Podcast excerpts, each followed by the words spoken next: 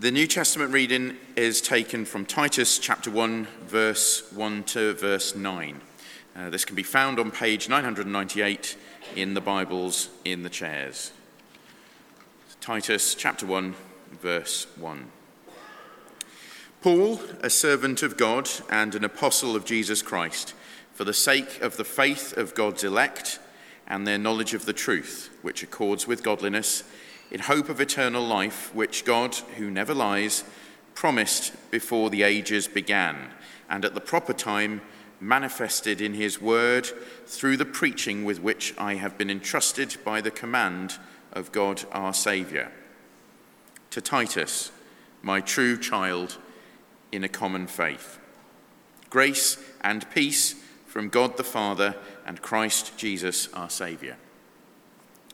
This is why I left you in Crete, so that you might put what remained into order, and appoint elders in every town as I directed you. If anyone is above reproach, the husband of one wife, and his children are believers and not open to the charge of debauchery or insubordination.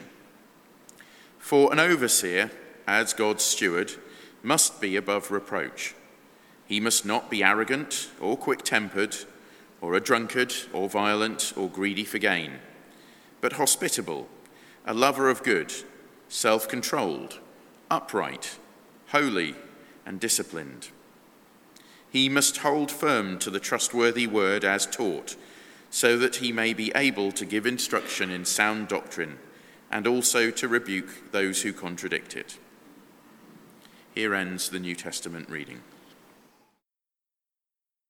Let me pray for us. Let me pray. Father God, we thank you that we can arise as a church because our ultimate leader is not me, but Jesus Christ himself.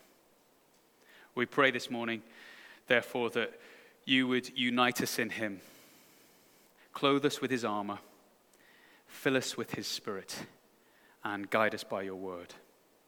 We pray this in his precious name. Amen. Well, I'd like you to do me a little favor if you can, which is um, grab a Bible and look back up to uh, that reading we had earlier on from Titus chapter one. It's on page nine eight, uh, sorry, no, nine ninety-eight if you need a little reminder.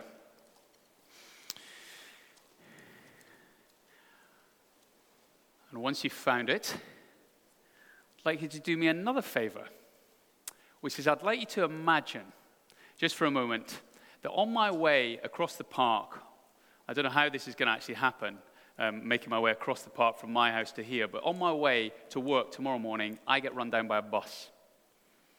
Now, let me reassure you, this is not something I've got planned, okay? Um, and can I apologize for what probably is the most morbid um, uh, sermon illustration uh, ever to be uh, given? And per- perhaps pe- possibly the most gory too, depending on how seriously you took my invitation to imagine uh, said bus-related incident. But let's just tomorrow. Let's just imagine I keel over tomorrow and get to go and be with Jesus. How will the church go about replacing me as minister? What kind of person should we be looking for as a church?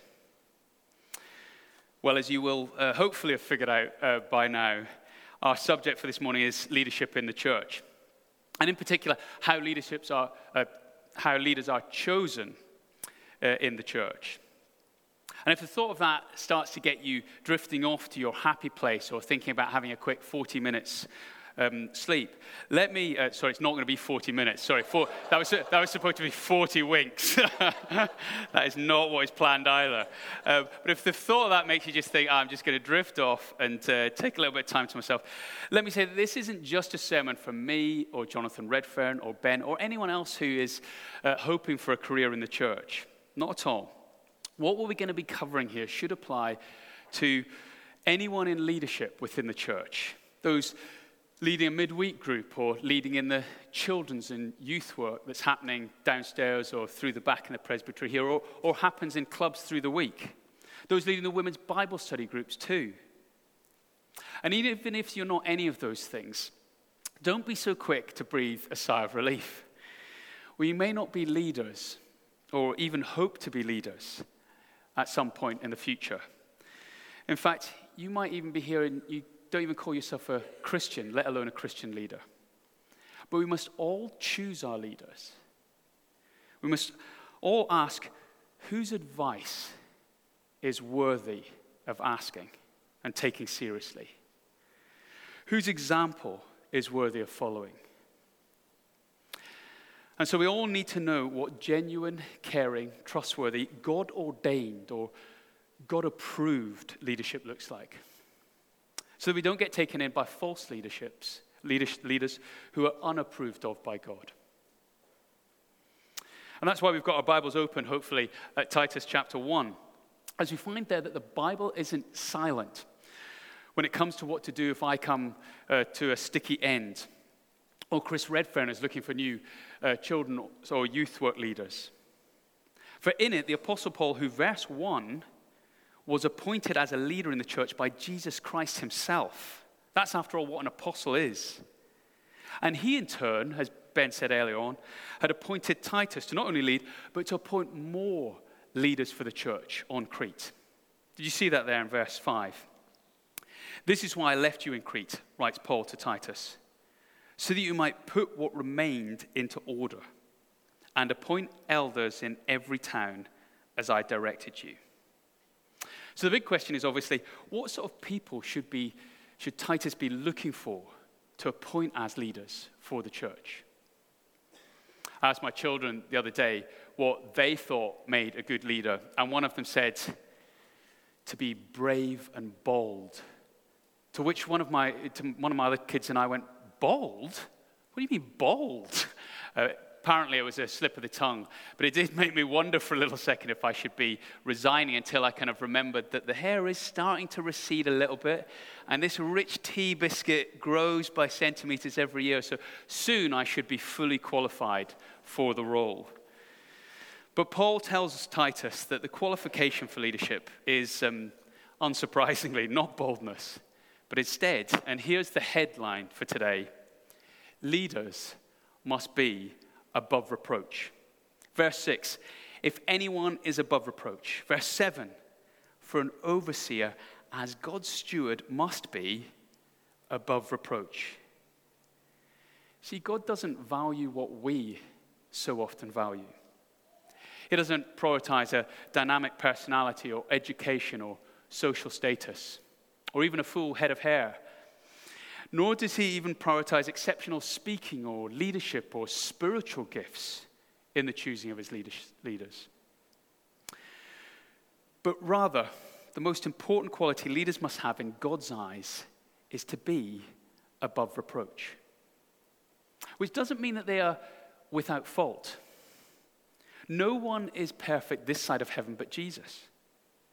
Instead, being above reproach means that leaders need to check their life to see if there's any obvious, glaring areas of weakness. They must have a good reputation both in the church and outside it, against which no serious accusation can be made. There are three areas in particular that leaders need to be above reproach. Firstly, leaders must be above reproach in their private lives. Check out verse uh, Titus chapter one, verse six with me, please. Paul tells Titus to look for anyone who is above reproach, the husband of one wife, and his children are believers and not open to the charge of debauchery or insubordination. A friend I used to work with in uh, Christi- leading Christian union groups in universities and colleges used to say that the best way to spot leaders was to see what their home life was like. So he made it part of his role uh, to go around to students' flats and check out what their relationships were like with their flatmates and see what their kitchen was like, where there was a whole pile of dishes stacked up in the sink, and, and even, if possible, to check out their bedroom. I have to say, it slightly freaked me, this tactic. But to be honest, he was not often wrong. He really wasn't. And the Apostle Paul, actually, he would agree. As essentially he is telling Titus here that you can tell a lot about someone's leadership capabilities by what their home life or private life is like. One wife, in verse six, simply means a one-woman man. That's the literal translation of the original language the Bible uses there. So you don't necessarily need to be married to be a leader in God's church. After all, Paul wasn't married, and neither was Jesus. Now, what that means is that whether someone is married or not, what is required of, some, of them is absolute faithfulness. They should have their love life, their sex life, completely under God's control. So those who are married should be committed to one wife for life, doing everything they can to build a strong and healthy marriage, making the necessary personal sacrifices to care for their wife and seek the flourishing of her character and her gifts. And above all, he must be faithful to her in only having sex with her. And then those who are single should see themselves as married to Christ alone and be sexually celibate out of faithfulness to him alone. Now, that might come as a bit of a shock to you if you're unfamiliar with the Bible's teaching about sex and relationships. But God is good, and his ways for us are the best for us. So if you don't know what those are, then please do come and ask us uh, later on. Um, or do come back to church next term when we will be uh, tackling that issue more fully as we look at uh, First Corinthians five and six. But whether single or married, God's leaders shouldn't be known for playing it fast and loose sexually, or even for being a bit of a flirt. Neither should they allow themselves to be distracted from God's standards by wasting time and energies on the abusive fantasy world of cybersex. Because if you can't discipline yourself to pursue God's best plan for your sex life, how are you going to be able to encourage others to discipline themselves in the church to follow God's ways? And discipline is at the heart of Paul's command to look for, verse six again, those whose children are believers and not open to the charge of debauchery or insubordination. Now, before we disqualify anybody whose children has been have been from time to time disobedient there, I mean, that would thin out our leadership teams a little bit, wouldn't it? What I need to say is um, that this refers to children before they reach adulthood and leave the family home. Because while children are in the family home, under their parents' authority, how they behave is actually, generally speaking, a reflection on their parents. There are, of course, exceptions to that, but generally speaking, children's behavior is a reason to say, well, is this person gifted in leadership? Are they already practicing leadership in the home? Now, as I say, this doesn't all discount folks who are single in leadership, but it's a good principle when considering appointing those who are unmarried to check whether they have proved themselves in some other nurturing or leadership position first. So if we can't look at somebody's leadership in the family, we need to ask, well, have they been able to lead a youth group, a children's group, where the kids have responded and they have in some way been obedient? Was it a riot of chaos? Or were they respected and able to exercise the discipline necessary to help the group thrive? Folks, our culture seems to think that we can drive a wedge between the private and public life of our leaders. But we all know that we can put our game face on for going out in public. But really, it is at home, it's in, it's in private where people see the real us. And if the people who know you best don't have any respect for you, then how can you call on people at church to respect you? Or might I add, in school or in the hospital or in the office or wherever it is that you exercise leadership in public. If you're in any leadership position in life, do not be a hypocrite and neglect to invest in your home life first and lay the foundations for leadership. Because if you're proud and overbearing at home, then that's inevitably going to be seep out, and you will be proud and overbearing in your leadership. Or if you shirk responsibility at home, you're most likely to shirk responsibility, whether it be in a church or wherever it is you lead. See, what Paul is saying here is one of the key signs of being an effective leader is what your home life is like. So I wonder, would those who you live with recommend you for leadership based on what they see of you at home? Well, here's the second thing Paul tells Titus to look for in leaders. Secondly, leaders must be above reproach in their character and conduct. Let's dive back into Titus one, verse seven, where Paul says, "For an overseer as God's steward must be above reproach. He must not be arrogant or quick-tempered or a drunkard or violent or greedy for gain, but hospitable, a lover of good, self-controlled, upright, holy, and disciplined." Well, the message here is that not only can't you be trusted to manage the church if you can't manage your own home life, but you also cannot be trusted to be in, con- in control in the church if you can't even control yourself. And the person failing to control their appetites for the vices of verse seven, pride, anger, drink, aggressiveness, or greed, is not only actually going to get a bad name for God's work, but they're also going to be useless as a leader of people. Why? Well, because who wants to be led by someone who only seems to follow their own desires? Answer? No one. We all want to be led by people who take an interest in us and inspire us. They're verse eight. They're hospitable. They always welcome us in a way that makes us feel special and valued. Not just here at church, but, but in the way that they open their homes to us. They're a lover of good too. And they love to do us good, even at their own expense, putting our needs above their own. And they're to inspire us. They're to set standards in holiness and self-discipline. Not in a way that makes us think, oh my goodness, what, what a dweeb. But in a way that makes us think, you know what? I wish I was more like that. And God's leaders should aim to be above reproach in their character and conduct because they have been made, verse seven, God's steward. A steward means one who manages the affairs of another. It's a word which essentially paints a picture of a church leader as the manager of God's household. That's why at the start of this sermon I prayed, thanking God that Jesus is the leader of this church, not me.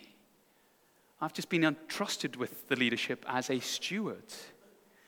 And so I believe that one of the greatest things a leader needs is a tremendous sense of being an unworthy servant. Any leader in the church, not least an elder or overseer in the church, the overall leader, they should constantly be asking, who am I, Lord, that you should make me a steward of your people? This isn't being like being asked to be milk monitor after all. This is a calling to do God's work, to shepherd God's flock, to look after God's own people. It's an eternal work that far outweighs any other human responsibility. Therefore, we must not tarnish God's reputation in it, but inspire other, others to see God's goodness and grace through our character and conduct. Folks, I wonder, how precious is God's, res- God's reputation to you? Will you live for it and seek to model it for others? And will you teach it to others? As that's the third and final thing that Paul tells Titus to look for. As thirdly, leaders must be above reproach in their belief and teaching. As the elder or overseer, which, by the way, are simply interchangeable titles that Paul uses for the same role of church leader. And they, they must also, verse nine, hold firmly to the trustworthy word as taught, so that he may be able to give instruction in sound doctrine and also to rebuke those who contradict it. Folks, what makes for a successful church? Is it great music or really good children's and youth work? Is it being really friendly and welcoming? Is it caring for one another? Brilliant coffee. I don't know what you'd say to that. Well, I hope we've got all of those things going on for us here at Saint Joseph's. But if God's word, the Bible, is not at the center of everything we do, then we're not going to hear God speak, and, and we will be led astray. That's what was happening in Crete where Titus was. Look at verse ten and eleven with me, will you? False teachers were giving a false message that was upsetting, or literally in the Greek, overturning whole families. Which is why Paul says to Titus that leaders must hold firmly to the trustworthy message of the Bible as it has been taught. Because this word to us, it's been passed down from the Lord Jesus to the apostles. And those apostles of Christ, through their teaching in the New Testament, have handed it down to the next generation and the next generation and the next generation, all the way down in a relay race, if you like, that sees the message or baton passed down to us in our day.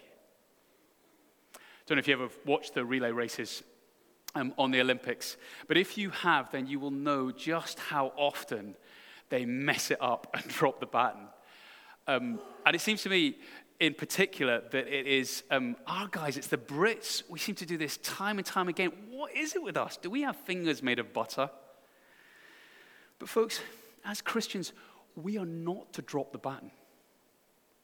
Nor are we to half around just chuck it away and choose something else or, or make adjustments to it.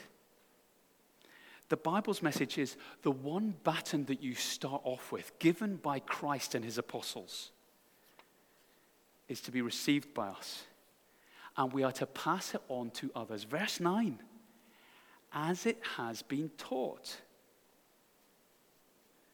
And leaders in the church must be men and women who especially hold firmly to it, so that he may be able to give instruction in sound doctrine and also to rebuke those who contradict it. That's the task.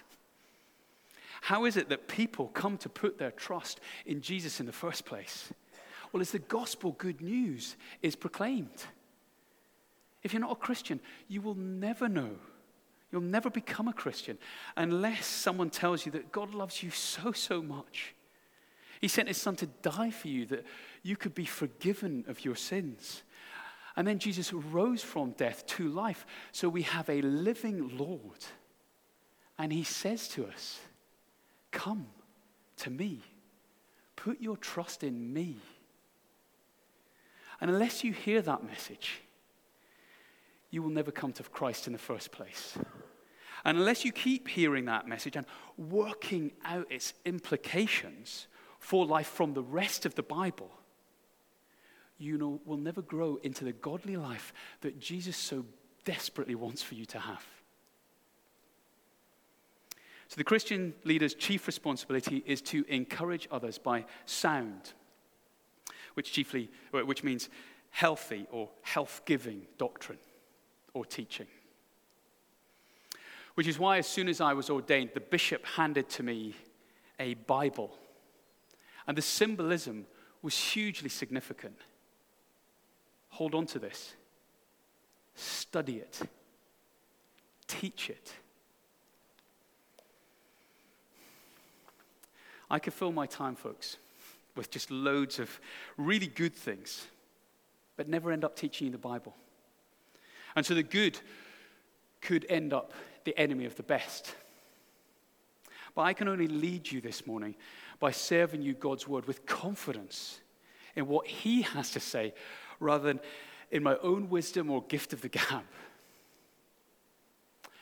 So please encourage me to do that and pray for me and Jonathan Redfern and Ben and others to do that, so that we will be leaders who are above reproach in our private lives, in our character and conduct, and in our belief and teaching. But let me also encourage all of you to aspire to be these things, as every Christian should, as it's my prayer that God would be making us a church that takes God's word so seriously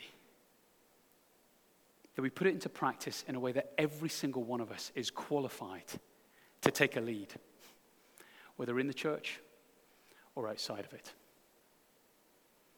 I wonder what struck you from all of that as I've been speaking. Not for the last forty minutes, I hope, last twenty or so. I think it'd be great if we just take a little moment to pray that through for ourselves. Let's have a moment of quiet to pray.